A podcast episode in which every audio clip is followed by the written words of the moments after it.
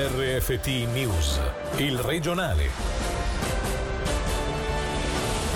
La clinica Moncucco potenzia la terapia intensiva. Grazie a importanti donazioni sono disponibili 12 nuovi posti letto per pazienti Covid-19.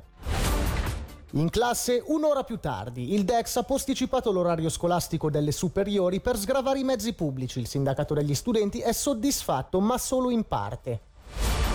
Torna all'hockey giocato alla vigilia del derby Lambri contro il Berna, il Lugano all'Agnau, seconda quarantena per i Rockets.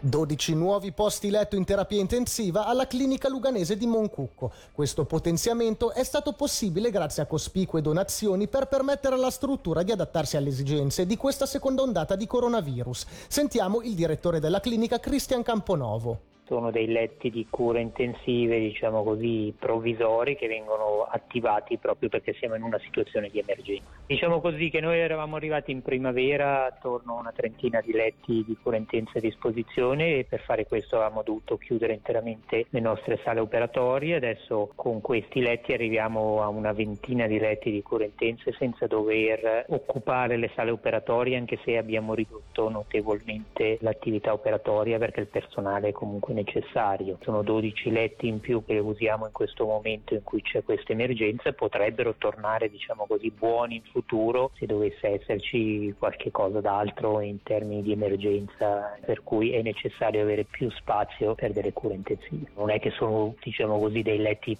d'appoggio, sono dei letti che sono necessari. Abbiamo in regime normale 6 letti di cure intense possiamo arrivare a 7 con la logistica che, che abbiamo nel reparto di cure intensive questa mattina avevamo 10 pazienti in cure intense, altrimenti non avremmo avuto spazio, come detto avremmo dovuto chiudere le sale operatorie, cosa che per il momento riusciamo ad evitare. Posticipato l'orario di scuola da lunedì 23 novembre migliaia di allievi delle superiori, in particolare licei e scuola cantonale di commercio di Bellinzona, inizieranno circa un'ora dopo il solito con pause ridotte per poter finire entro le 17.15. La decisione presa dal DEX mira a sgravare i mezzi pubblici nelle ore di punta, una misura che soddisfa in parte il sindacato indipendente degli studenti che da settembre chiedeva un intervento da parte del cantone. In questo senso questa mattina sulle nostre frequenze per per il Sisa è intervenuto Rudy Alves. Beh, eh, non propriamente soddisfatti, ma in parte sì perché questa misura conferma quanto noi denunciavamo già da settembre, ovvero che il trasporto pubblico affollato rappresenta un rischio per, per la salute pubblica e in questi termini si poteva e si doveva intervenire già, già a settembre con quanto noi suggerivamo, quindi con un aumento delle, delle corse nelle tratte affollate e eh, lo scenario attuale di posticipare l'inizio delle lezioni, condensare insomma la lezione durante la giornata non è una vera e propria soluzione, non dovrebbe essere la scuola che, che deve adattarsi al servizio pubblico, ma il, servizio, cioè il trasporto pubblico che deve seguire eh, i ritmi della scuola, gli studenti che si vedranno ridotte tutte le pause, riduce anche la qualità dell'insegnamento. Questa soluzione complessivamente non è che un cerotto, un cerotto che era necessario mettere ma che non è la soluzione definitiva. Sette gruppi interessati all'aeroporto di Lugano. È scaduto oggi il termine per le candidature degli investitori privati che hanno manifestato interesse per la gestione dello scalo. La città di Lugano nel pomeriggio ha aperto le buste con le offerte e dopo averle valutate, come si legge in un comunicato del municipio, sceglierà gli interlocutori con cui avviare le trattative. La clinica Hildebrand di Brissago, insieme alla clinica di riabilitazione dell'EOC di Novaggio, si occupa di riabilitazione post fase acuta di pazienti Covid. Solitamente la riabilitazione è abbastanza breve, ma ci sono anche dei casi in cui i pazienti riportano problematiche anche molto più a lungo. Sentiamo il vice primario della clinica Hildebrand, Paolo Rossi tendenzialmente queste sono persone che arrivano da noi con un quadro di importante disabilità motoria, non tanto per la patologia polmonare in sé per sé, quanto proprio per il prolungato allettamento. Dunque da noi ci sono pazienti della cosiddetta seconda ondata e nella scorsa primavera abbiamo avuto in clinica una sessantina di persone che hanno fatto la riabilitazione persone, di queste eh, l'età media era intorno ai 70 anni, con una eh, prevalenza netta per gli uomini. Noi abbiamo avuto pazienti che hanno fatto un percorso di riabilitazione relativamente breve, intorno alle tre settimane, quattro settimane, con un recupero assolutamente completo della capacità di vita quotidiana e persone che sono rimaste qua anche per più di 4-5 mesi. Possono esserci delle situazioni che non sono percentualmente così importanti, ma che ovviamente nella singola persona hanno eh, comunque un impatto molto importante. Hanno ancora necessità di lavorare per cercare di riavvicinarsi alla qualità di vita precedente alla malattia.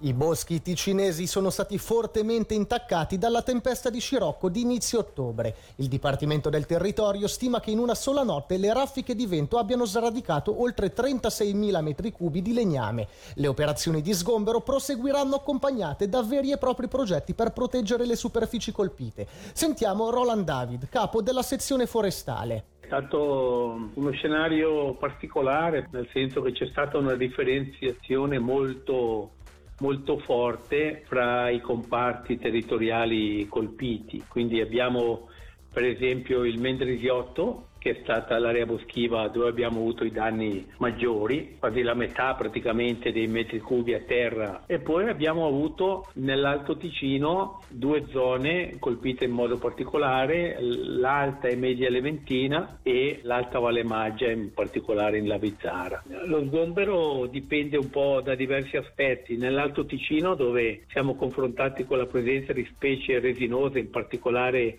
l'abete rosso, lo sgombero si è rivelato necessario ed urgente per motivi fitosanitari, in modo particolare per evitare o prevenire poi delle epidemie di bostrico. Si è partiti immediatamente nel Mendrisiotto, lì eh, la priorità è andata piuttosto al ripristino di sentieri. In proiezione futura, a partire dall'anno prossimo, si svilupperanno dei veri e propri progetti di cura del bosco di protezione.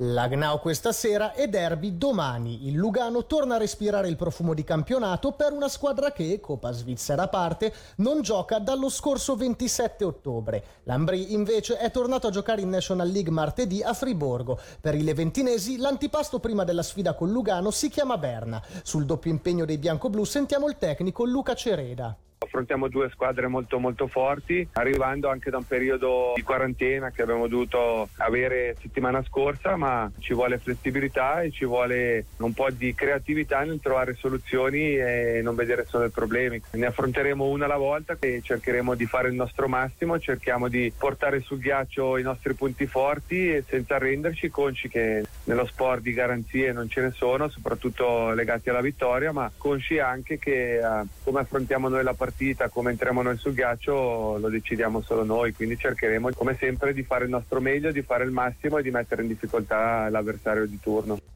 Questo era il nostro ultimo servizio. Da Michele Sedili e dalla redazione l'augurio di un buon fine settimana.